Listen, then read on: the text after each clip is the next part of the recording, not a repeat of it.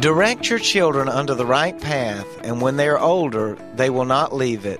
Proverbs 22 and verse 6. This is Lavoy Newton with an apple for today. One of the most important obligations and responsibilities that a parent has is to teach their children the right path.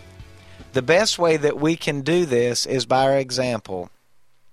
Some other important and good ways are to teach them God's Word at home.